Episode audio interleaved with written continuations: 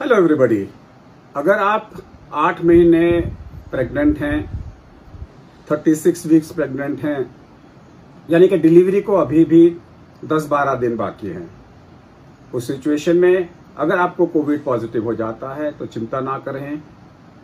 जल्दी मत दिखाएँ, क्योंकि नौ दिन अगर आप काट लेते हो तो आप नॉन इन्फेक्शियस कैटेगरी में आ सकते हो। और उसके बाद में आपको कोविड वार्ड में हो सकता है। भर्ती करने की ज़रूरत ना पड़े। नमस्कार।